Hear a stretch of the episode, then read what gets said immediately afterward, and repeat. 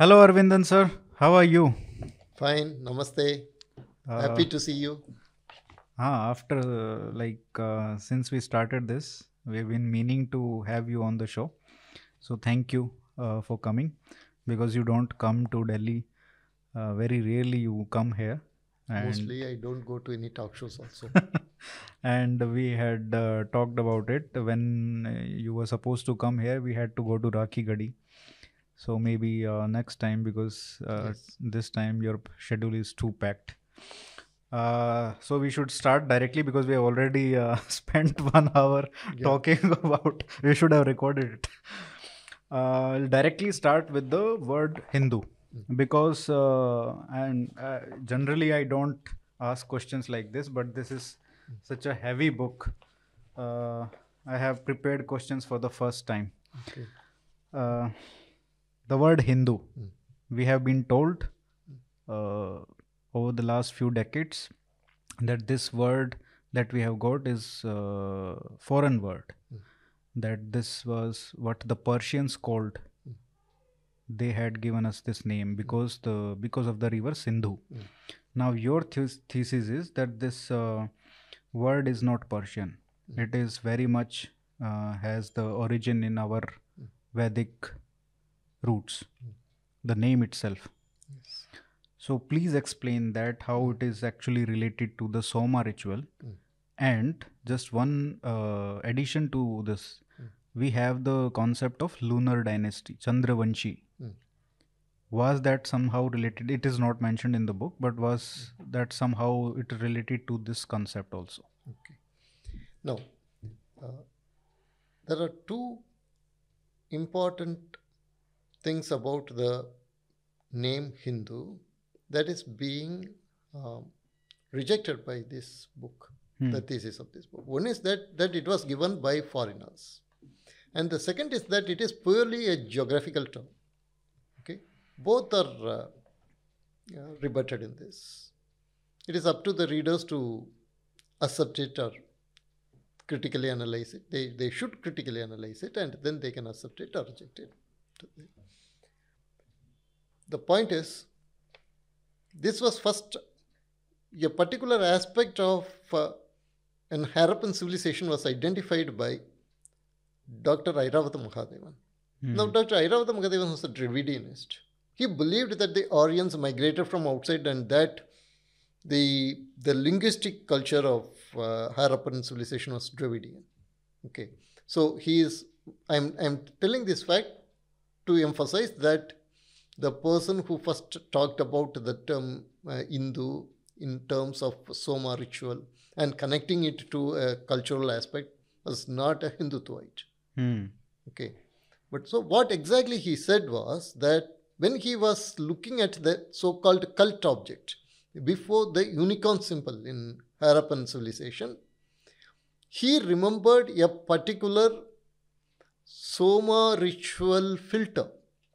Hmm. And the, the, the drops that are coming out of this particular filter were called Indu in Vedic literature. And he said that, a very interesting statement he made, he said that uh, Harappan culture is Vedic and Harappan language is Dravidian. Okay. So it was a very interesting thesis, and uh, convoluted also when you take into account this particular aspect. Nevertheless, this but observation was very important, that Hindu was later to this, number one. So you have here this Soma, and you have here the Hindu. And then if you take the Rigvedic Nadi Sukta, you find that Susoma is used as a synonym for a branch of Sindhu river. Hmm. Okay. So now connecting all these together. Sindhu is basically Susoma. In Nadi Sukta, a branch of Sindhu river yeah. is called Susoma. Hmm. Now other river is called, is associated with Soma. Okay. So connecting all this, we can say that Hindu, Sindhu, Soma all are related. Okay. That is number one. Number two, I am talking about the integration of bicameral mind based on the framework given by Ram Swarup In fact, the bicameral mind, breakdown of bicameral mind framework was given by Julian Jaynes, a psychologist. And independently, Ram Swarup came up with this integration, a beautiful integration in the Indian context. Hmm. So I combined both, and there, when this bicameral mind phenomenon happened, when there was a breakdown and a monotheistic religion emerged, and a non-dualist matrix emerged, and unit, a creator-God unit, and a unity. They both emerged. The unity could accommodate diversity, whereas the creator-God unit could not accommodate diversity. Hmm. So it becomes hostile to the mother culture in, in the Indian context. And they migrate out. Hmm. Then they call these people identifying Hindu, Sindhu, and their religious, spiritual orientation, they call them Hindus. Hmm. Because in the various inscriptions, there is talk about destruction of the temples of the Devas hmm. by you know, uh, the worshippers of Ahura Mazda. Okay.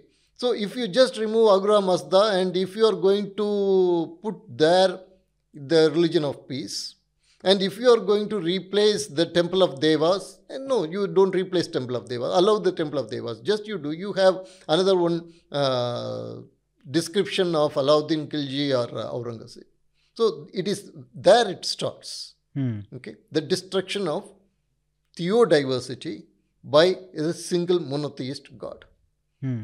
right, and those people have told that these people are Hindus. So when they used the term Hindu, they just didn't mean a geographical term. They also, there was a very clear spiritual religious connotation to this term. Hmm. Number one. Number two, did we use the term Hindu? Right? We very clearly, we can see that the Soma ritual related to Sindhu and the word Hindu related to Soma, because Hindu essentially means drop. Which means moon. Initially drop, and it then relates to moon. Then relates to moon. Hmm. Now, in the seventh century, at least thirteen hundred years before, okay, seventh century, when Hwang Song comes, he points out that this nation is called Hindu. Hmm. And I want to quote just one line. This is appropriate, he says. Hmm. Uh, the bright connected light of holy men and sages guiding the world as the shining of the moon have made this country eminent, and so it is called Hindu. Yes. Now, the light he is talking about is that of the moonlight, because moonlight is pleasant, mm. right? And it guides people during the night. The, the family of nations get guided by this light, the spiritual light that comes. Of course, uh, can you connect this to Chandravansh and Suryavansh? Actually, you cannot, because we are talking essentially here about the religion, mm. about spirituality. That becomes the basis. This is something very important. When we are talking about the narrative, Indian narrative, indigenous Indian narrative, we have to understand that the religion gets its prominence, mm. not the dynasties. So, but uh, in I, I was just saying that in the sense that they might have to um, justify their uh, rule, they might have appropriated that link I, I linkage. I don't think they appropriated it. This comes from two branches, from the solar and the lunar. Okay. It is not related to this particular aspect. Okay. So here you have the term Hindu very clearly coming right from the Vedic times with a clear spiritual and geographical connotation. Hmm. Not just geographical, not just spiritual, spiritual and geographical connotation. Right from the beginning, to the times of Krishnadevaraya, hmm. to the times of the Vijayanagara Empire, when they tell that we are the Hindu Raya. Yeah. Because each time this nation gets attacked, the theodiversity of the nation gets attacked, then the, the, the, the self realizes itself, the national self, hmm. that Deendayal Upadhyaya called the Siddhi, that realizes itself and brings forth itself as Hindu. Hmm. It is like an organism. The organism doesn't have to, inside of the organism, doesn't have to define each and every time it's a self. When a foreign organism enters and is becoming harmful, then either it has to be neutralized or it has to be vanquished, and then the inside system creates the self and the non-self. Hmm. The same thing applies here. Okay. Uh, page thirteen eight. Hmm. So, uh, you link it very intricately to science. Okay. You mention on page thirty-eight that modern scientific attempts to link religious phenomena with the neural correlates, including the evolutionary roots and consequences, seem to essentially reinforce the Indic vision of religion. What do you mean by this? How this neural uh, science is linked to the idea of religion and including the Indic vision of uh, or the Hindu vision of uh, religion? The Hindu vision of religion is the only vision of religion that gave importance to it, that gives importance to experience, not dogma, not belief. Everything, the text becomes a map towards an experience. Hmm. Okay. And the science, modern science, particularly the neuroscience, it is now looking into this experience aspect of religion hmm. for the first time. Okay. And I have quoted the research of Andrew Newberg and Michael Persinger and V S Ramachandran. Uh, so they all point out one thing, that God may or may not be true, we don't know. But the God experience is true. And the God experience, uh, there is a term for it called absolute unitary being. And this absolute unitary being, or the absolute unitary uh, phenomenon that happens, it what it actually does is that it transcends the limited self. Hmm. And moves you towards a boundless unity, a non-dual unity with all. Basically empathy also. Hmm. Okay. And Hindu Dharma is, in my limited knowledge, Hindu Dharma is the only religion that has put the emphasis on experience, on the spiritual experience, attaining that spiritual experience, and not on the belief. You don't have to believe a God. You have to realize the God. You don't have to believe a particular concept. You use the concept and you realize the unity with all beings. Okay? So in that manner, Hindu Dharma is the only thing that resonates with uh, modern neuroscience discoveries related to religion. But this is, again I am telling you, is a short-lived window. Okay? Okay. If Hindus are not taking into account this aspect, and if they are not going to build the narrative based on this, this window will close and this aspect will be taken over by um, Christian neural networks. Yes. Yeah. Uh, Already it is happening, and we cannot tell uh, it as a negative phenomenon. I will tell you that also. Hmm. Uh, for example, uh, if there is some neuroscience research going on about a particular Christian religious experience, and if Christianity integrates that with its theology, it should do that. Hmm. It is a positive phenomenon for humanity, actually. But the point is, in India, what happens? It, it is with its usual medieval uh, control-based, belief-based, fundamentalist form. You have to very clearly differentiate these two. If you take uh, some of the theologians of the church in the West, they are talking very subtle, very high philosophy. And they are giving that kind of Christianity there. Hmm. Whereas in India, the kind of Christianity that is coming is a Christianity that is fundamentalist, and a Christianity that controls masses, a Christianity that is very medieval. The reason is, this will be supporting that. This hmm. becomes the mass base for Christianity. Hmm. In fact, this, the center of gravity of Christian population is shifting towards Asia.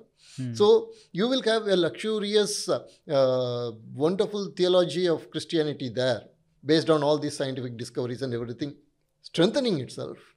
Whereas, it will be having all the ill effects of their religion imported here. Hmm. So, we have to counter that. Hence, we have to use all the instruments, all the discoveries that are happening around. And we have to take it further through dharmic framework. When I was reading this, I uh, and because you also quote a person who exp- uh, experimented with L S D induced uh, uh, altered states of mind, I was wondering whether uh, the spiritual experiences that different religion uh, induce or their practices induce, for example, between Sanatan Dharma or the uh, paganism and the monotheistic mind, do you think there would be some uh, difference, fundamental There are difference in the fundamental wiring? differences. There are fundamental differences, not in the wiring, in these regions and in the processes, internal processes that these religious practices And use. those can be confirmed by neurophysics? Neuroscience, yes. Yeah. Uh, for example, I will tell you one thing. Uh, you take Michael Persinger's uh, God helmet that we are talking about Yeah. here. Okay, when you are using the God helmet, what happens is that uh, you you get some kind of a temporal lobe epi- epilepsy. Okay, and that induces a strong sense of a great presence. Hmm. Strong sense of a great presence. That presence dictates you, makes you a prophet. It gives you visions, it gives you commands, and then what happens is that you become a prophet. And you talk of that presence as that great God. Okay? Whereas there are other experiences, other neuro experiences, neuro uh, religious experiences, where you have boundlessness. Hmm. You feel everything is one.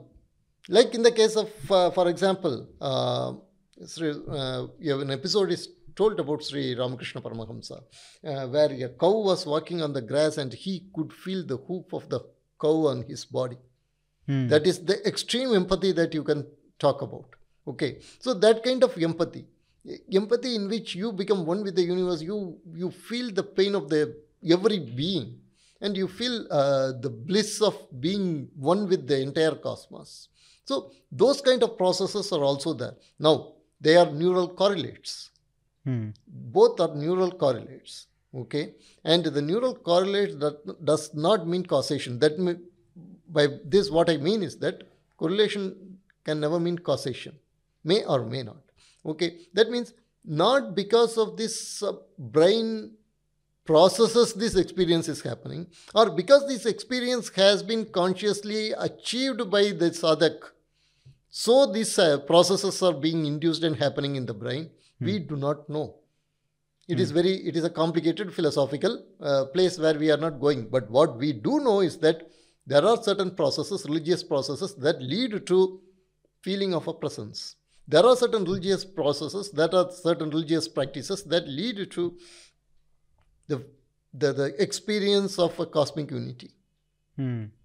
When the Hindu religion has the advantage of both.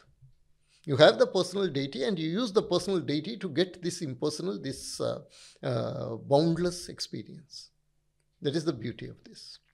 And uh, could those states, altered states of mind, uh, be achieved um, by these, say, uh, you know, different kind of L S Ds or uh, mushrooms or uh, Give- all kinds of substances? See, what happens here is that um, these are all done through a lot of cultural practices. When you use, I'm asking because Mm. it is possible that uh, uh, these were the some things that were consumed by, for example, people four thousand, five thousand years back Mm. for the first time when they realized it, or in the process, like ten thousand years, wh- whenever. First, maybe that would have happened. Then they might have pr- uh, experimented with, like, how can we achieve those states without the intervention of these uh, outer substances? they, exactly, exactly, and they also did another one thing. Hmm. They combined the intake of the substances in a very, very clinical way, combining them with the rituals. And this created the exact sacred psychological space in which you would intake them. So you are not taking just a needle and you are putting it in a very secular environment, and you would be you will be just creating your inner fears and your inner joys and your uh, this. No. What they did was through a very controlled, very sacred, ritualistic environment, taking small amount of prescribed amount of substances, it induced great creativity in you, hmm. and it also helped you to go through the path. And then you can also achieve them. Without all these things also, you can achieve them. That also they have discovered.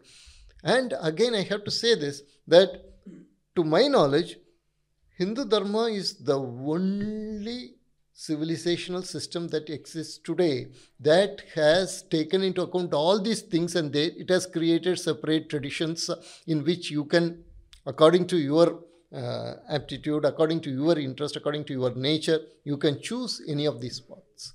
Hmm. No other, they either they would say that uh, let us uh, uh, reduce it to kind of uh, drug addiction or drug abuse. Uh, let us completely stamp it out and uh, keep away all these things. Uh, let us only believe in a particular form of religion. Let us only believe in a particular form of ritual. Hinduism is the only, Hindu Dharma is the only civilizational framework which has allowed multiplicity of paths. Uh, you talked about neural correlates. Uh, yeah. For example, you gave the example of extreme uh, empathy. Yeah. Uh, I was wondering, like, is that harmful or helpful? When you are faced with so many challenges in a life, uh, would it help or would it uh, obstruct? A person of extreme empathy could be none other than a person like Bhagavan Sri Ramakrishna Paramahamsa in our recent history, and we have said uh, uh, Ramana Maharishi.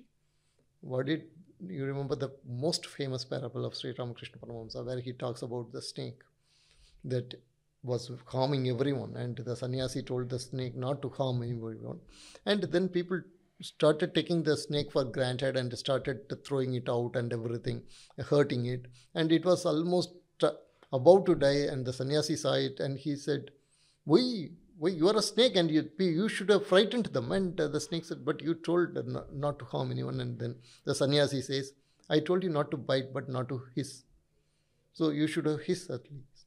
Hissed at the people. You should have frightened the people." So that was the parable told by a person who has actually experienced and who had transmitted that experience of extreme empathy to people. Hmm. Okay, that person told that you should, When the when when somebody comes and attacks you, you should be able to chase them away. Hmm. Okay, a person, Swami Vivekananda was the disciple of this person, who felt the pain of each and every human being in the world. He was the one who gave a clarion call for a Hindu nation. Okay, so this extreme empathy, when it is achieved properly, properly through the sadhana, then it, the person of extreme empathy will know what to do. He will know exactly how to do. And remember, this extreme empathy that I am talking about, it was preached by, it was revealed by Sri Krishna to Arjuna in the battlefield to make him do the war, to make him battle, to make him fight the enemies of Dharma. So, this extreme empathy is not, if it is properly, if it is extreme empathy, real authentic extreme empathy, if it is really achieved through uh, proper methods in a holistic way, then the person who has this extreme empathy will be the right leader to lead the Hindu nation. So it's a virtue even for uh, warriors in the field. It's a must virtue for warriors in the field. Even those who have to kill. Yes.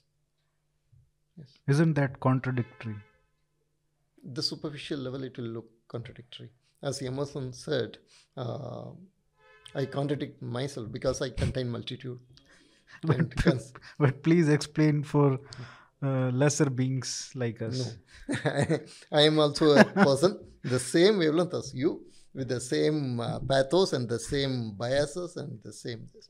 The point is this, that if you are having empathy, and if you realize that even your enemy is housing Brahman in him or her, then you will never indulge in something like killing the children. You will never indulge in uh, capturing the women and selling them in the markets, like the Islamists did to the Hindu women during partition. There were markets inside Pakistan where Hindu women were sold, and this has been documented by none other than Pandit Jawaharlal Nehru. Okay. This has been going on since the invasions begin. Yeah. From seventh century to uh, partition. Partition. Even nineteen seventy-one. Most yeah. probably. And even now. It's happening in Sindh right now as we speak. As we speak. For, uh, for, uh, Yazidi, for little Yazidi, girls. Yeah. Underage girls. Yes. So the point is, a Hindu would never do that.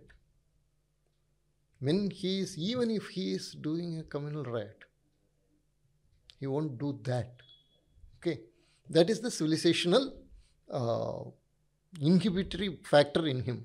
Okay, because of this empathy that has been transmitted, he may kill, he may even do all these shameful things, but he won't do this institutional violence. Okay, mob violence. Yes, I mean, we are not justifying anything. We are not justifying violence. We are not justifying any of the inhuman things that happen during a riot by any person. But the point is, here, if somebody tries to do that, it won't be accepted by the society at large. Nobody can dare to do that. In our society, yes. whenever riots happen, it, nothing of this sort happens. Yes. But it is very much has been in practice. Because it has been institutionalized. It yeah. has kind of a theological sanction for one particular group of people. Hmm. Okay. So, let us not get into that actually, let us uh, concentrate on this particular aspect. So, the point is, when you are having empathy and when you are fighting a battle, then your battle actually becomes more efficient, it becomes more dharmic, and it would never lead to, in, term, in modern terms, crimes of war against humanity. Hmm. So, that is how it operates. Let's talk about one of the most empathetic uh, individualities, or what we see as uh, divine feminine, that you mention in your book. We consider those mother figures as the epitome of uh, humanity. Mm. So whenever something bad happens in our society, uh, we have seen that goddess is uh, channelized in some form or another with uh, Dharma Yudh. It has happened so many times. But what's interesting in this book is that uh, we find so many controversies around the concept of Bharat Mata. That there are temples coming up, and uh, there is an image also, there is an idol also that was installed uh, in Varanasi uh, recently. I think there was a controversy over that also. So how can that be? Like, you are creating a new secular Uh, deity. It so is. Please explain that. Mm-hmm. And another thing, okay, first explain this, then I will uh, ask related question to this. The book actually deals with a very important question that uh, historian Irfan Habib had been raising, that Bharat Mata was actually influenced by uh, European. Yeah. yeah. And uh, so it was a colonial import. The very concept of Bharat Mata was a colonial. Because import. They are the people who refer to their countries as motherland, fatherland. Yes, yes, yeah. et cetera. And also you have the Britannia, rule Britannia, that uh, Britannia rules the waves, and you show Britannia as a uh, goddess with a trident kind of thing in the hand and the lion and et cetera, which is very similar to Bharat Mata. So, uh, Bharat Mata is essentially a colonial import. So, it was a very strong argument actually. Uh, But if you go through the entire history of India, you find that Bharat Mata has been there already implicit in Rigveda, in Veda itself. Okay, in Veda itself it is there.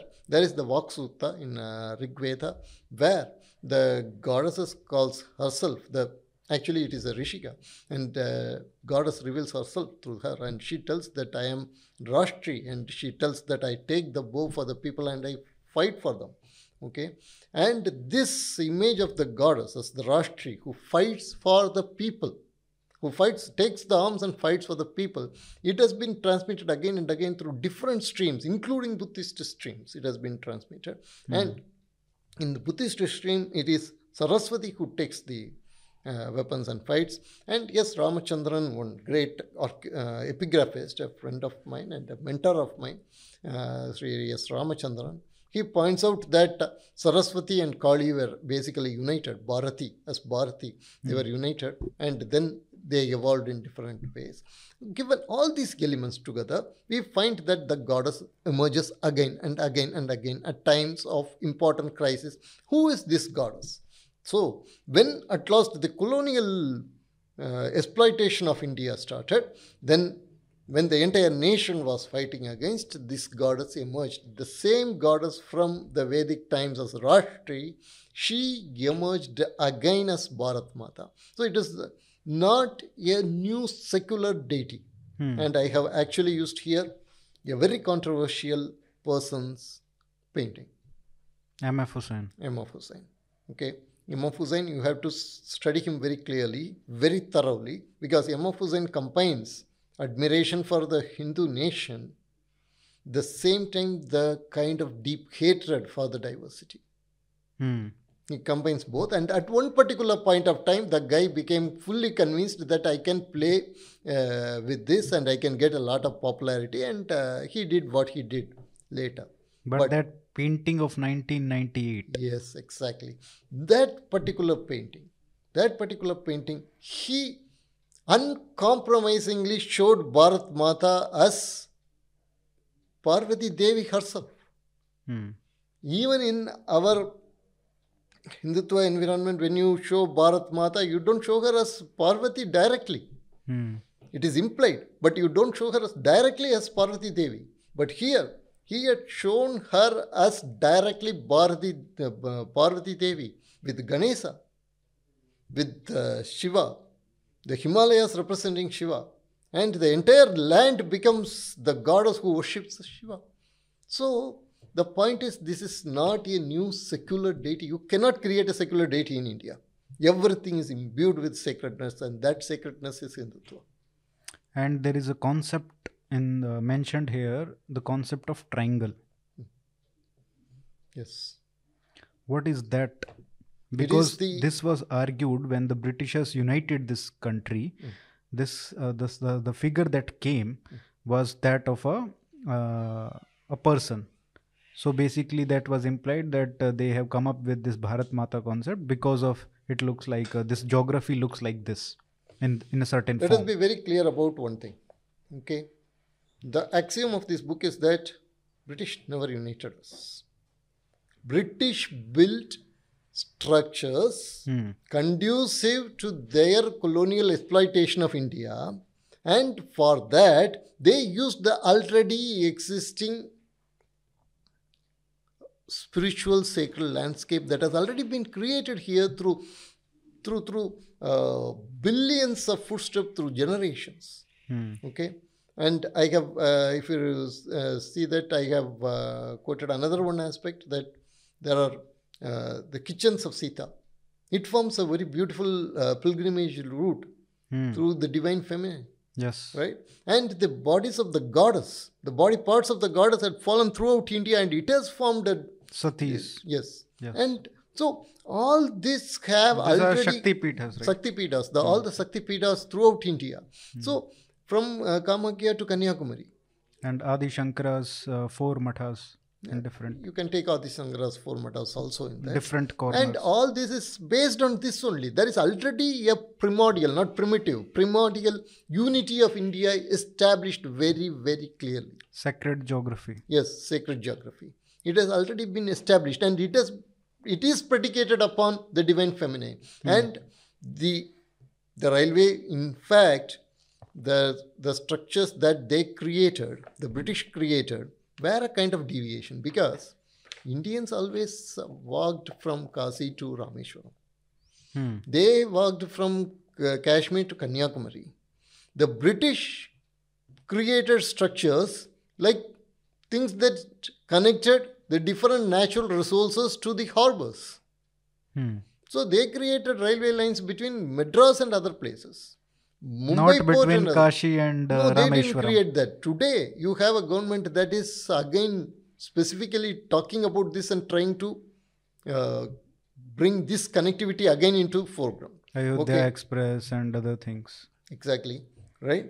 For example, now we are talking about connecting uh, all the Sri Rama route, hmm. connecting all the Ram Ramayana circuits, hmm. uh, Buddha circuits. Right? For the first time we are talking about this. We should have done it when we got independence itself, right? We didn't do that. We were, the post-colonial government was following the same deviation of the colonial government. And this colonial government's structure, infrastructure, actually, if allowed to just like that exist, without correction, it would have destroyed India. Hmm. Because it was all for your exploitation. And different vested interests, once British vested interests were there, now the Indian vested interests would come, and they would be using this force and this uh, so-called, these are the secular found, uh, creations, and that would have been accumulated exploitation happening again and again. It would have created economic disparity, and that would have made India uh, weaken and weaken and weaken. At one particular point of time, India would have uh, balkanized itself. And it is the pilgrimage circuit, and today the government, for the first time, the Indian state is coming slowly in sync with the wavelength of the Hindu nation. Hmm. Right? That is what is happening. So the point is, the yantra is primordial. The British came and it didn't emerge. It was there and the British came and they tried to use it. But I wanted to, like you to explain the triangle, equilateral triangle that you have mentioned in the book. And its origin. It is essentially the Devi Yantra, and it has been there in the Hindu mind for quite a long time. And I think it was a cartographer, a British cartographer, I have mentioned that particular person, and when he found that, he understood very clearly that what he was discovering was already there in the Hindu mind, and they have created the Saktipidas, everything based on this. And hence, it is some kind of an archetype, hmm. a sacred geography archetype that is already implicit in the Indian collective consciousness. Hmm. And he was only rediscovering it. It was not even a discovery, it was a rediscovery. And he openly acknowledged it. Another narrative that is there in the book is um, uh, our history or our culture or our uh, discourse. Hmm. Essentially has reduced Vande Mataram to a communal thing and Jan Gan Man to a secular. Now, please explain that, because there is a lot of misconception about Bharat, uh, about uh, Jan Gan Man being like, uh, why Tagore, who was he referring to? Was it King George the Fifth or who was it? So, please explain the difference between Vande Mataram and Uh, Jan Gan Man, if, if there is any difference, because in your book, it doesn't appear that there is any difference. There is no difference. Yeah. And the difference is always in the misconceptions, both sides of the fence.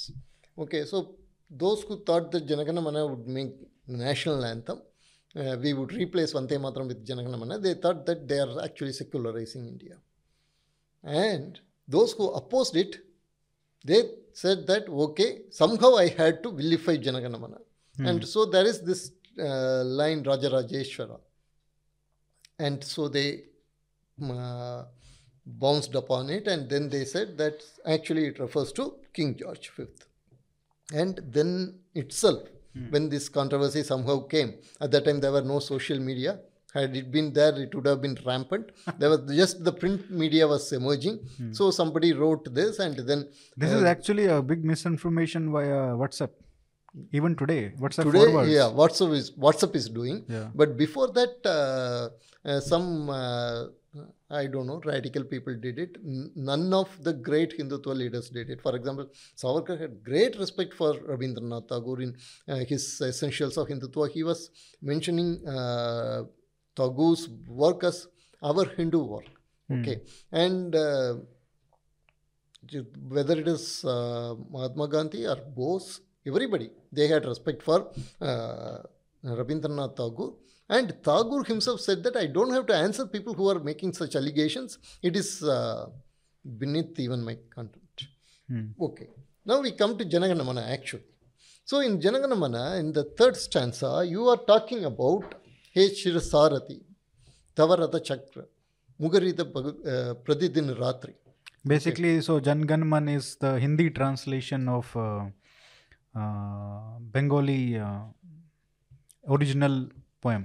I think, Sanskritized version of. Yeah, Sanskritized. That would be a better thing to say. Yeah. It is a Sanskritic, uh, Sanskritic, uh, this, so that all people in throughout India can uh, feel that, actually. So here, the third stanza is talking about the reverberating sound of the Radha Chakra of this great Sarathi. Hmm. Greatest of the Sarathis. Krishna. Okay? And also, his Sangadvani, it, in middle of these riots and battlefields, it removes all the fears. So in the third stanza, he is clearly talks about Sri Krishna. Hmm. Then the next stanza, he talks about Snehamayi Tumi Mata. The same Krishna here becomes Mata. And also not just any other Mata.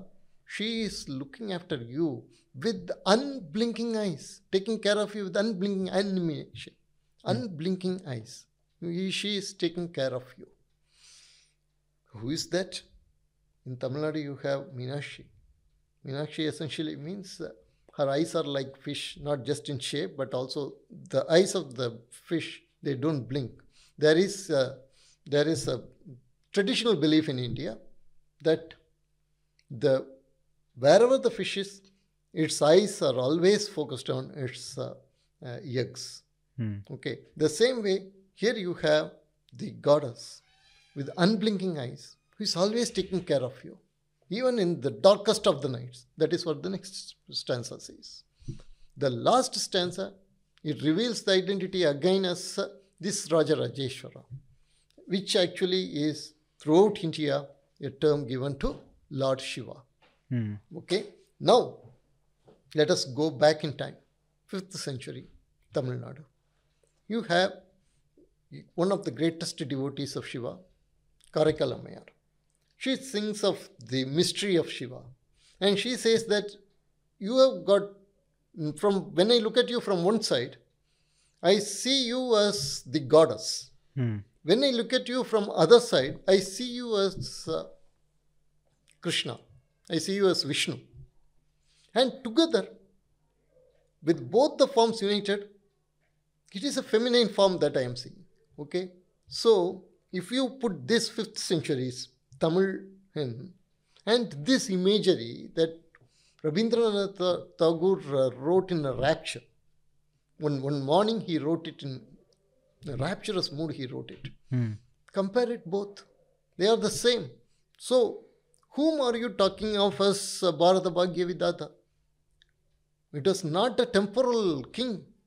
It is the eternal charioteer who was also the goddess who is taking care of you with unblinking eyes, who is also the great king of kings, that is Shiva.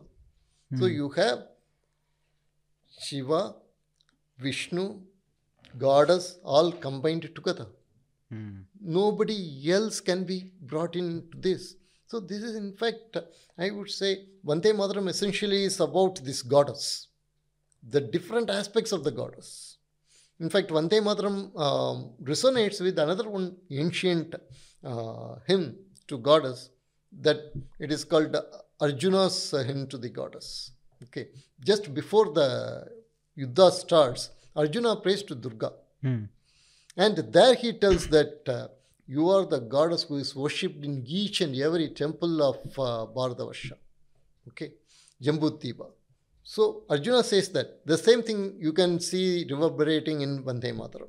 But it is about the goddess. Hmm. Here, he goes into the depth of the being of uh, goddess, how she forms the basis of uh, Krishna, Vishnu and Shiva, brings together all this and makes that the commanding uh, deity of India. Hmm. So, if you actually understand the meaning of Janaganamana, then you will find that there is no question of... Yes, exactly. We have talked mostly about Hinduism. Mm. Now, the, the book's title is Hindutva. Uh, so, in uh, on page eighteen, I will just quote it. From the inscription of the Persian Emperor Darius in the fourth century B C E to the Andhra inscription of fourteenth century C E, the term Hindu has had a consistent inner meaning of a cultural, spiritual, and geographical nature. It has defined the one constant defining genome sequence in the ever-evolving national organism of the Hindu nation. The term Hinduness or Hindutva thus defines this ongoing process more appropriately than the term Hinduism. Please explain the difference. Okay, we were not talking about Hinduism, because Hinduism is, uh, gives you a feeling that this is some kind of a frozen belief system. I'm not, that is the basis of this book. Hmm. Hinduism is not a frozen belief system. It's a continuous it process. Dharma. It is a process. So that's why the Hindu, better term is Hindutva. Hindutva is all-encompassing. See, Hindutva process reflected in religion and spirituality, which is, which is very fundamental, which is very fundamental to human existence. Okay, in that when it is reflected, it reflects as, it reflects itself as the different sampradayas. And you take together all those sampradayas, you call it Hinduism, Hindu Dharma. Okay, when it reflects itself in literature, when it reflects itself in politics, when it reflects itself in uh, your trade ventures, it takes different forms. Okay. But the value system is always there inside us, the Hindu. So, Hinduism, the Hindu Dharma becomes a subsect of this great Hindutva process. That's so, the act of being reflected into various aspects of life, that process itself is Hindutva, yes. But the religious aspect is Hindu Dharma. Yes. In, uh, I mean, if you are going to use the word Hinduism, Hinduism. Okay, let, it's, well, a, it's a foreign term. Let's discard it. Let's take Sanatana Dharma and Hindutva. Okay. Now explain the difference. Okay. Isha Dharma Sanatana. Okay. This Dharma is eternal. Isha Dharma Sanatana. You find that in Dhammapada. You find that in Buddhist text. You find that in uh, uh, Mahabharata. You find that in Manusmriti. Hmm. Okay. So when you tell a Sanatana Dharma, for you, it will represent the Vedic religion. Hmm. For me, it will represent the Buddhist religion. For someone else, it may represent Khalsa Panth. Okay. So, when you tell Sanatana Dharma, what Sanatana Dharma that you are talking about? That is the first question that we have to ask. Hmm. So, if you tell that Sanatana Dharma represents all these things, then you are actually talking about Hindutva. So, Savarkar was very clear when he said that the Vedic Dharma, despite the fact that it is the majority religion, it is the most dominant stream, still it is only a branch in this large process of Hindutva. But it is dominant. It is important. It provides a lot of basis. Okay? It provides a lot of basis. It's all there. Nevertheless, it is one of the important streams. And Hindutva is bigger than this stream. The most dominant stream in Hindutva is the Vedic Dharma, we can say that. But still, Hindutva is the universal set and this is the subset. So basically, Hindutva is the biggest set and uh, all these sampradayas, uh, whether it is Buddhism or uh, Sikhism or Jainism or Arya Samajis or Brahmo Samajis, all kinds of sampradayas, Lingayats, all sorts of people. Vaidikas. Vaidikas. Everybody is part of yes. Hindutva. And if you are going to claim that mine is Sanatana Dharma, what has happened is that every, every sect has claimed themselves as Sanatana Dharma. Hmm. Okay. So Hindutva actually opens you a window, hmm. opens you a space where you can actually use Sanatana Dharma for all these things. Instead hmm. of only for the Vedic system. And there are seven hundred more pages to go. no, no, we won't cover everything. Yeah. Hmm. You mention that Hindutva is rooted in deep psychological processes. One can say that these psychological processes and the culture that facil- facilitates the selection of these processes, and which in turn is made by the very processes, have been evolving in this geographical realm. You are talking here about very simple fact that despite the strong emphasis On the sacred geography, Hindutva is not nationalism in its conventional sense.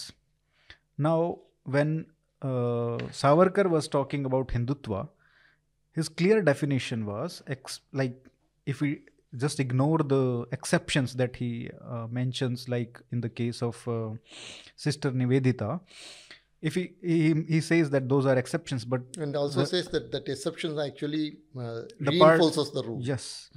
So the rule is fatherland and holy land. Both have to be in this geography. So there is geography is at the center of this. And this specifically excludes certain sects which don't consider, whose people don't consider this land either as uh, holy land or as the fatherland. So it's very clear definition. It is very much rooted in geography. But you say that this is not the case. And as you said, uh, the, the definitions that you have given, the way that you have linked it to uh, science, and made it at the very essence of our existence, human existence. And you have made it so inclusive that the whole globe uh, can adopt Hindutva. So actually, what is the difference between your Hindutva, uh, the one that you have just explained, and uh, um, Savarkar's Hindutva? There is no my Hindutva. Mine is Savarkar's Hindutva. But uh, as I said, there is difference, right? There is no difference. I ask you to go through the complete book, Essentials of Hindutva by Savarkar. I have. Okay. And in the last paragraph, Savarkar says that the height of Hinduness, the Hindu ceases to be a Hindu. And he embraces the height of his Hinduness, so the height of, the height of Hindutva. The Hindu ceases to be a Hindu and he embraces the entire universe as his homeland, okay, at the height of Hindutva. So that is the height of Maybe Hindutva. He was talking about uh, maybe converting that is, the that whole... Is your, that is your interpretation. The point, the minute you come to, the moment you come to the maybe point...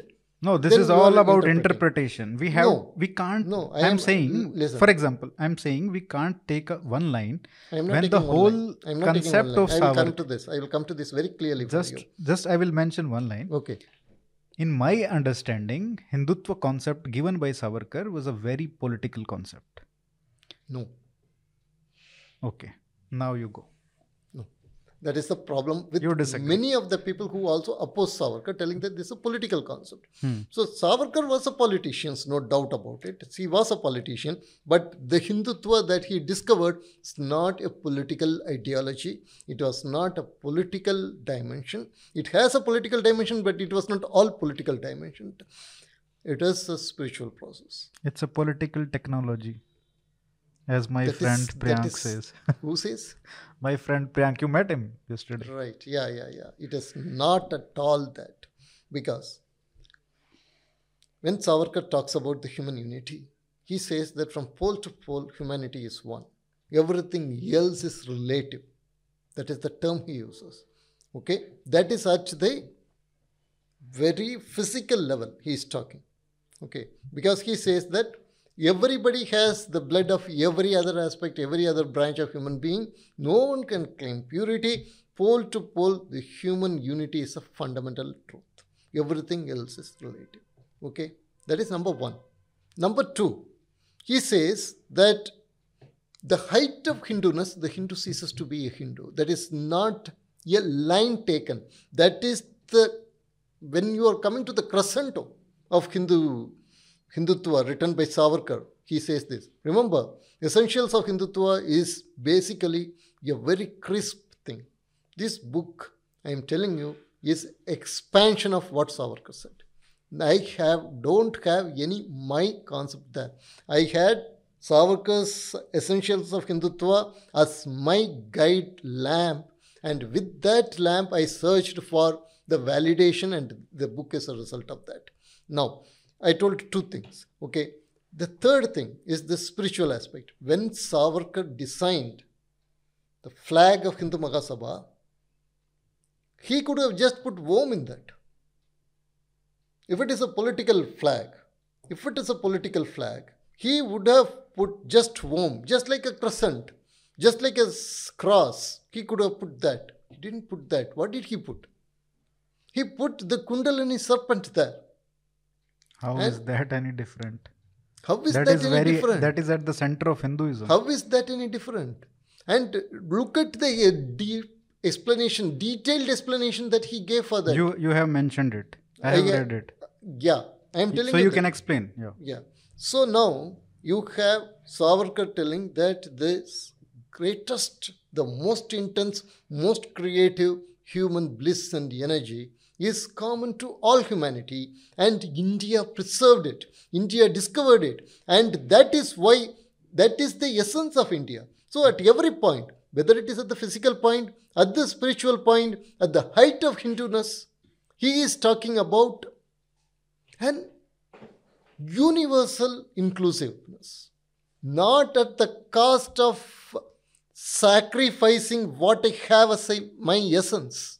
And what I have as my essence is something that is going to be a blessing to all humanity. Hmm. Perhaps if there are aliens somewhere else in the uni in the universe, perhaps to them also. So, making this as the basis, Savarkar builds his case. Okay. It is a very, very strong statement. It, for every other nationalism, there is exclusion at its heart. Hmm. For every other nationalism, there is hatred towards another one nation, another one race at its heart. Only for Indian nationalism, it is not there. Mahakavi Bharati, when he was writing about uh, India's independence, and he was also a great nationalist, and he said, why would India get independent? And he said, because India will give the immortal state of bliss to entire humanity. And he repeats that three times in his poetry. I, I found it very amazing that what Bharati expressed has been told very clearly in very precise scientific terms by Veer Savarkar.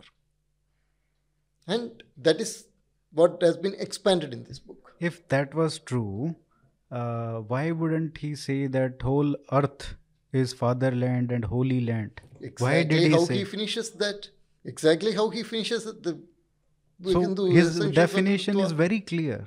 He exactly, wait, he exactly, that is how he finishes the book. He says that at the height of Hinduness, remember, at the height of Hinduness, we are in the process of moving towards that height. Right now, I cannot claim that all planet is my uh, homeland, so come, let us all uh, hug each other. Let the Afghan Taliban come and let uh, uh, Bangladeshi Jihadi come and let the missionaries come and proselytize us. No, he says it very clearly. Hmm. Okay, this is relative. Okay. He says that it is relative. The unity is the absolute. It is relative. But the relative is needed right now. It is the exactly the Vaivarya uh, Paramatika division. That, but it is applied here. And when I tell my Punya Bhumi, what is the basis of making Bharat my Punya Bhumi? Because hmm. Bharat has in it all the diversities of the land. For example, recently Sandeep Balakrishnan wrote a very, very, very interesting uh, article telling that the nose ring actually came with Islamic invaders. No, it's not true. Let us assume, I, I, it's not true. Hmm. But let us assume that it has come from uh, the Arab lands rather than from Islamic invaders, from Arab. Let us assume, okay, today an I S or a Wahhabi regime or a Taliban regime, a Salafi regime, they will tell that you should all put purdah, you should all put veil, and this nose instrument should be removed completely. It's a very possible, plausible scenario that can happen in Arabia, right? Let us assume that Arabia was the origin point of fear. But where the nose ring would exist, with all its diversity and beauty, where it would be preserved for all humanity, like the seed bank of a farmer, where all it would be preserved. It's in India. So, India is my Punya Bhumi because India is the place where the diversity of the entire planet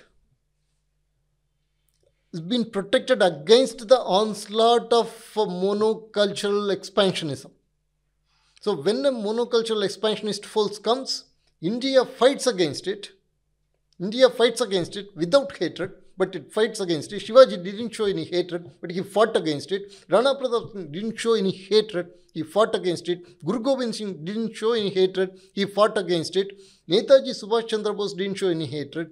The entire Indian freedom movement didn't show any hatred. Swami Vivekananda didn't show any hatred, but they all fought against monopolistic expansionism. Veer Savarkar didn't show any hatred. He fought against monopolistic expansionism. Guruji Golwarkar didn't show any hatred. He fought against religious expansionism. At the same time, they preserved the essence of India while they could embrace the entire planet. That is what I explain uh, it here. For example, you said uh, um, Savarkar was talking about at the height, uh, we are in the process of it. So that's what I was saying, that for this process, he created this concept of... The Hindutva is the complete process. He didn't create. Let us be very clear about this. Savarkar discovered it, and this particular aspect huh, that we discovered. discovered it. The Punya Bhumi, Pitru Bhumi concept for Hindus is to achieve ultimately this universalism. And I have mentioned both of them. I have presented both of them here.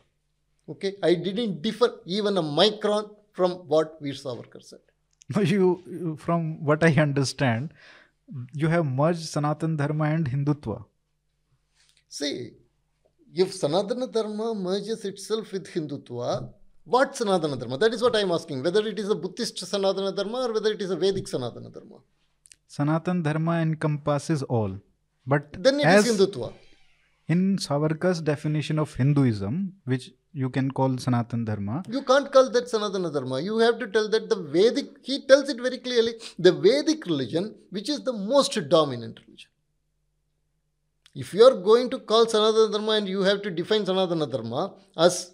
Because mostly the trad traditionalists, they, they, they call only the Vedic religion as Sanatana Dharma. No, no, no.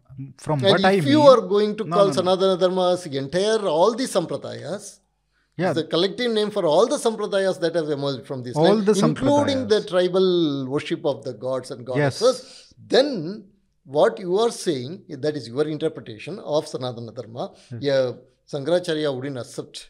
Uh, even uh, uh, okay, we are uh, talking about even Savarkar's definition of wouldn't accept you. What, not what I am saying again is saying... your interpretation of Sanatana Dharma is the Savarkar's identification of Hindutva, not Hindutva, Hinduism. Hindutva, Hindutva, he says, is Hinduism. He says the, is a fraction of Hindutva, only a Vedic small part. Religion, yes.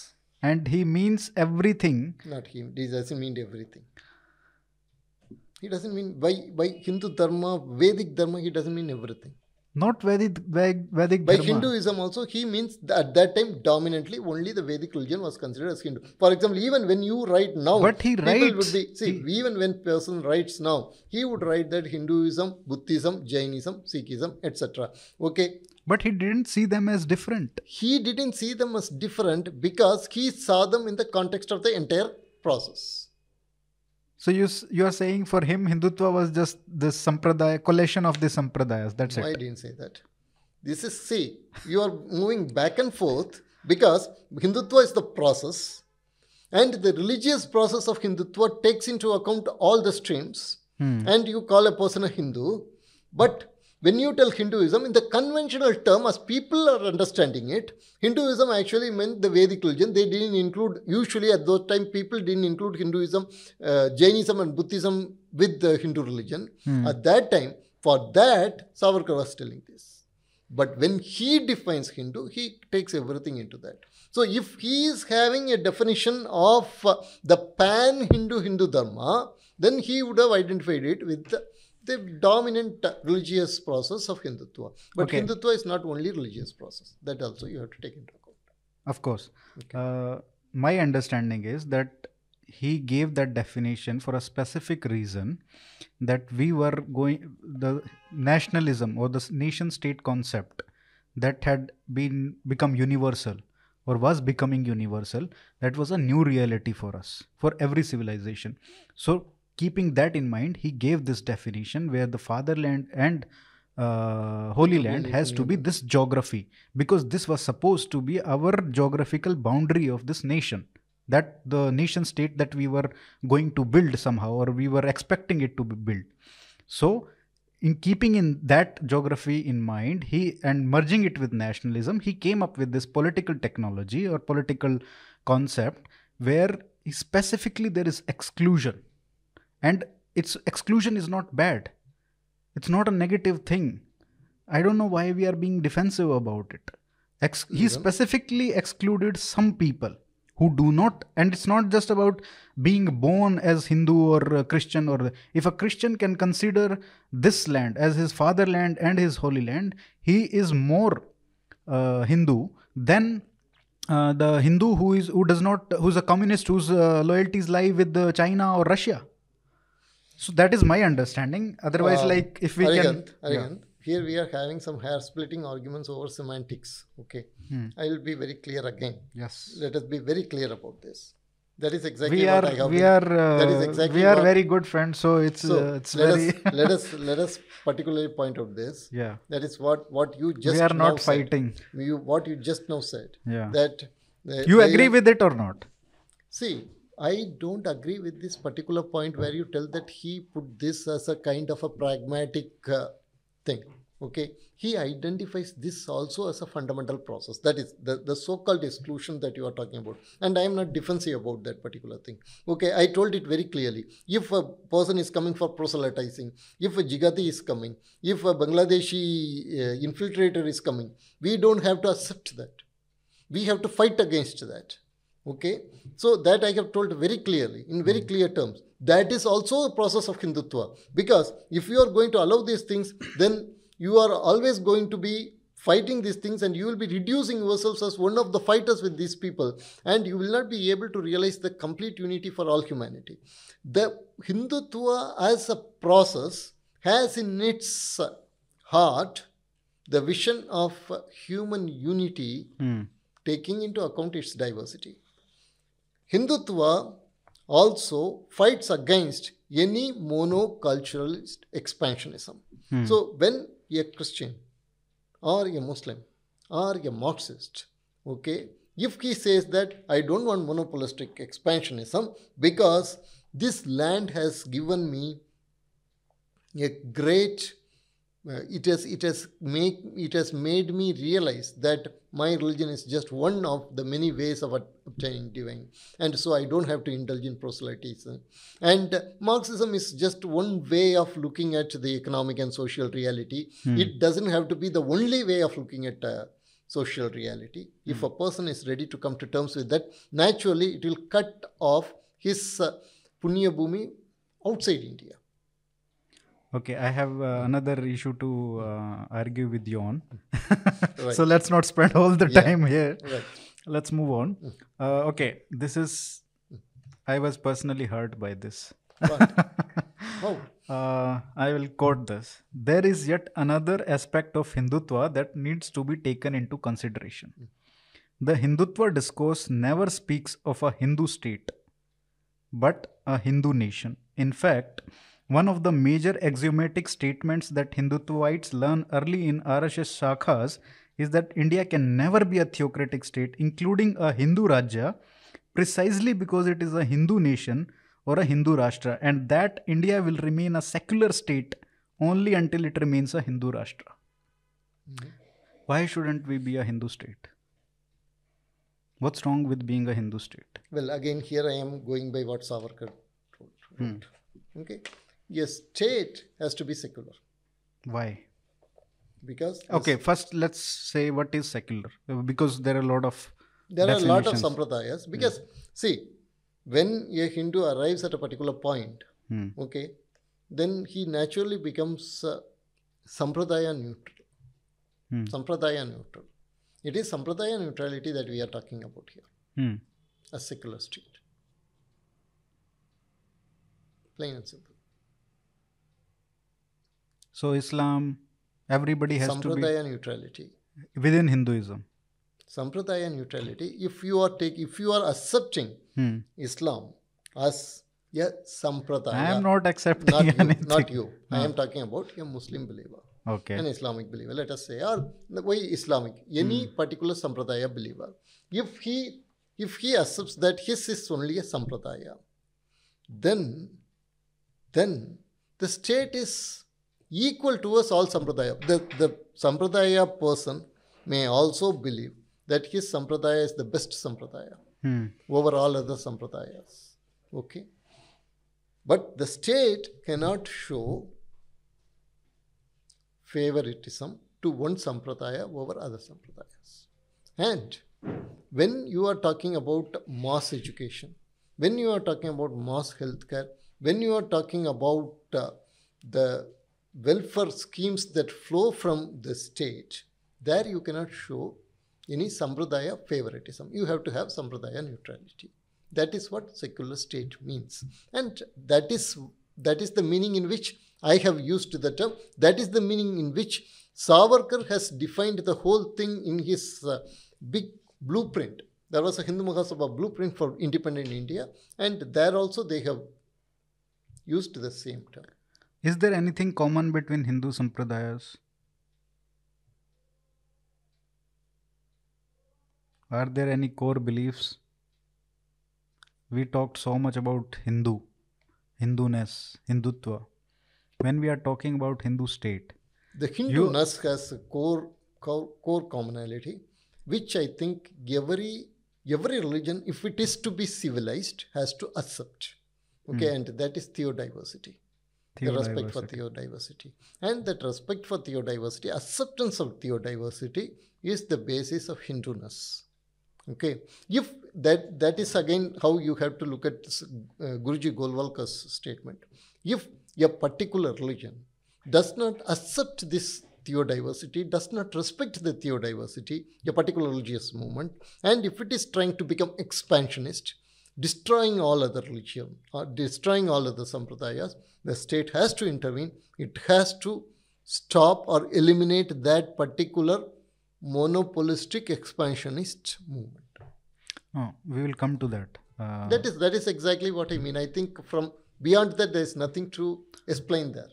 No, because for example, Israel, you have studied a lot, that country. It's a Jewish state, right? There are many so-called, you can say, sampradayas within the uh, that religion also. Like people came from all sorts of uh, different countries when the state was... There were no sampradaya, different, no, major no, there, different sampradayas. Okay, go no, ahead. I mean, go ahead. There is the, us, theological diversities to, to some extent within that religion.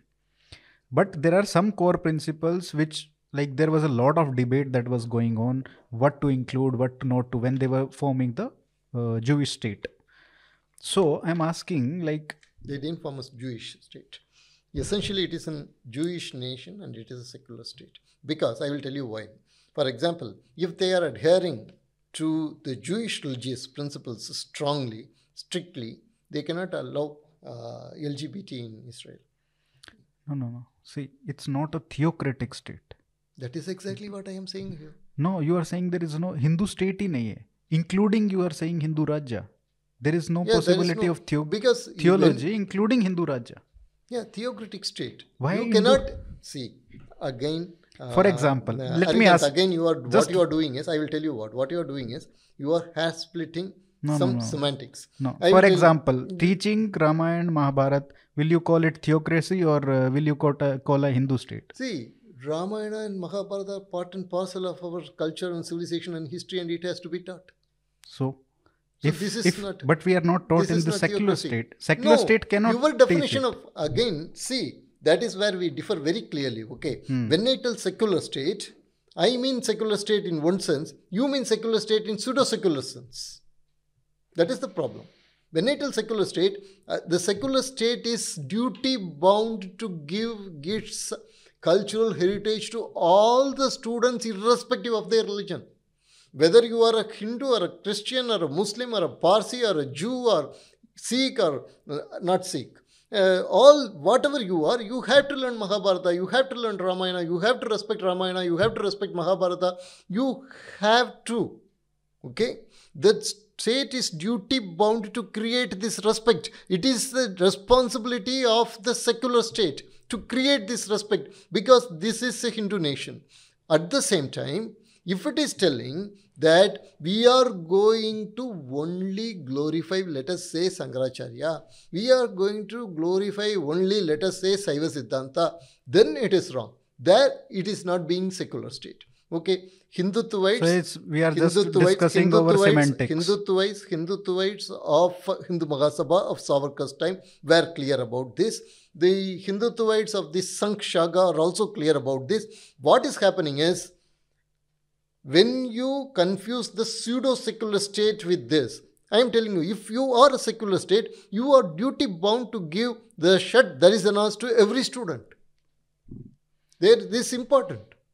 Where you have to follow secularism, in the case of civil laws, in the case of your uh, uh, legislation, there you cannot have personal laws. You cannot have a personal law for a Muslim, you cannot have a personal law for a Christian, you cannot have a personal law for a Hindu. You cannot have educational apartheid based on religion. If my name is Rama and if I start a school, you will show some kind of a partiality. If my name is Rahim and if I start a school, you will give some kind of partiality. For me... Which I, is happening.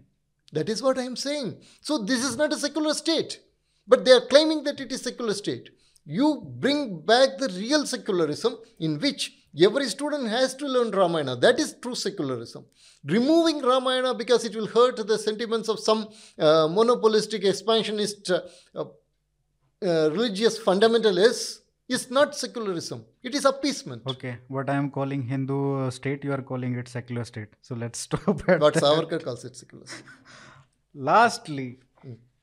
I had two questions, but I think they are the same. Uh, yeah. It's about Samanvay. Mm. So how do we achieve Samanvay with someone who believes in two-nation theory? We cannot. So what to do? You have to fight. You cannot achieve Samanvaya with a person who believes in two-nation theory. You cannot achieve Samanvaya the person who believes... Who does not believe in dialogue. You cannot achieve Samanvaya with a person who believes that if you don't accept the book that I hold sacred, then you will go to eternal hell. It is my duty to convert you mm. to my religion. You cannot achieve Samanvaya. Okay? At the same time, at the same time, we have to make sure that this battle happens mm. in a very proper, correct, ideological way, in a very concentrated way, so that we will win. Mm. Okay? And for that, throughout history, we have created various strategies. And that have been documented in this. For example, you quote Sitaram Goel, his five conditions. Can I mention this? Sure, yeah. Please. So the five conditions uh, with respect to Islam is that Islam, they have to accept five conditions. Islam is only one of the many ways of worship and respects all other ways of worship. Second, conversions to Islam except, except by conviction cause disruption and disharmony. They have to accept it. Third, Muslims in India should share the national version of Indian history and feel closer to their non-Muslim neighbors in India rather than to their distant co-religionists. Fourth, Muslims should never mix religion with politics and stop demanding concessions in the name of cultural identity. Article twenty-nine thirty. Fifth, accept that the destiny of India is to become a strong, secular and modern state rather than Islamic theocracy. I think uh, this is very much against the Islamic theocracy. Yes. See, what is the last line that Sitaram Goelji said? Can you read that? Last words. Okay, wait, five thirty-nine. To become a strong, secular and modern state rather than Islamic theocracy. Does it hurt you?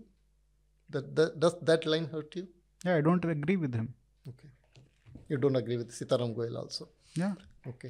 It's, it's progress, right? It's not like we are stagnant.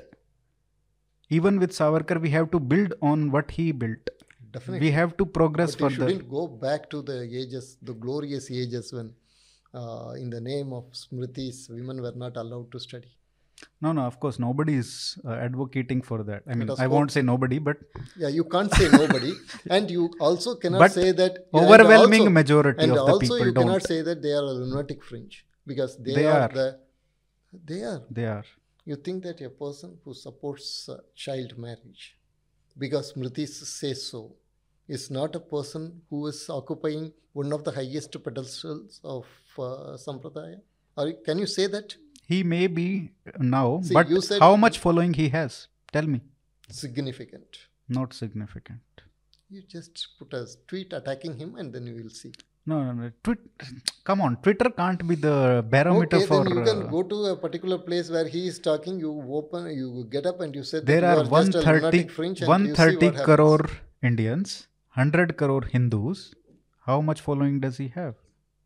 How much influence does he have? He doesn't have any influence. And there are many like him who have all kinds of... You say he has such influence. He has significant influence. I didn't say majority. Is he influencing policy? He wants to. Right now he cannot. Because he, he doesn't have the influence. If he wants to and he, he can't, he's not able to do it. That is because the secular state is stopping him. That is why we need seculars in the state. Okay, let's agree to disagree. Right. Chalo, sir. Uh, hmm. What? You finished it. Huh. I mean, uh, I think you should have written two parts. But next time when you come, you have to come to Rakhi Gadi with me. Definitely. You are promising it in front of everyone, so you can't back down now. I will definitely come. This it's is a, a promise, this yeah. is a promise long overdue, four or five come, years now. I will plan it that way. We'll go there, and we will and we'll go, go to, to uh, Kalivangan. Yes, yes. We will go through the whole Saraswati route. Right. Great. That's a wonderful thing. Sir, thank you so much. Right. As always. Uh, love to talk with you, debate really with you, debating with you, and uh, we have been doing that for uh, five, six years now. Yes, so we have been doing that. Hopefully, we will yeah. continue to do that. Yeah. First time in front of camera, so people might see what uh, what are they doing because yeah. we I never talk so freely with anyone, right. But our equation is different. Yes, yes, very much. So from the bottom of my heart, uh, I really appreciate you, and uh, I really appreciate the work that you are doing. It's a really great uh, work that you have put together. I wish that everybody, uh, it's very ambitious, uh, I must say. Uh, so congratulations for this thing. And uh, thank you for coming I, here. I have to tell one important thing here. What is the purpose of this book? The purpose of this book is to shock people with different unknown dimensions of Hindutva, so that you will not take it for granted that it is supporting my prejudices, it is uh, supporting my fears, or that it is a very evil concept, it is a monolith, it is a fascist ideology, etc, et cetera. Okay, on both sides of the fence, you have people with preconceived notions of uh, Hindutva, but Hindutva has the capacity to shock all of them because it is the basis of Indian politics. Whether you are left or you are right, you have to stand on Hindutva and you have to talk. It is the substratum in which the left and right has to debate. Uh, if I can give a comparison, uh, this book, basically people who are seeing, for example, they see Shivaji statue with sword in his hand. After reading this book, they would see that statue without that sword, but no, with with no, a no. gulab ka fool. No, they won't. They because will this see is the sword. This they, is okay. Tell yeah. me. I will. Yeah. I will tell you what. Yeah. When they see that uh, sword of Shivaji, they will understand that this sword of Shivaji is a only sword for... to protect dharma in a very dharmic way. It won't kill a human being for his identity. Hmm. It will protect dharma. Okay, exactly what Doctor A P J Abdul Kalam wrote about Agni missile. Hmm. Right? He designed Agni missile. He wrote about Agni missile that this is the missile that will protect peace. It is not going to deliver destruction. That peace is a meta peace. Mm. Okay? It is not an ordinary peace that you understand in a very a conventional uh, uh, reductionist Gandhian way. Mm. It is a different type of peace. A peace that emanates from strength. strength. Exactly. We both said the same thing, right? So that is what it will make you understand. Sir, it's, it's may, I think there are hundred, more than hundred pages of endnotes. Is there going to be another book? Are there you are a lot of things that I have left out here. Actually, if I have written all the things, uh, it would have been yeah, it would have been like uh, telephone directory of New Delhi. So uh, old telephone directory. Then the present generation won't even know what is telephone directory. Actually, yeah. uh, the point is, yes, there are things that I have to write about. We discussed uh, that last three four years back that you will end up writing three four books, but I think this alone contains three four books. So you you remember what? Uh, Uh, our common friend Amar used to say about my articles. that Need so, editing. yeah, four thousand five hundred words you are writing and you have to limit you to... Yeah, I was thinking like after writing this, how did you stop? Who stopped you? Because usually you don't stop. You keep adding, you keep writing. Time. Time. मैं समय हूँ. Thank you, sir. Thank, Thank you, you for coming. So Namaste. Really, really happy. Thank okay, you. All the best for your... Thank uh, you, sir. Bath, right? Yes. All the best. You don't even know the name. No, I always confuse it with, I told you what. No, don't say it. I won't say okay. it. Okay. Okay, bye. Thank you, sir. Thank you.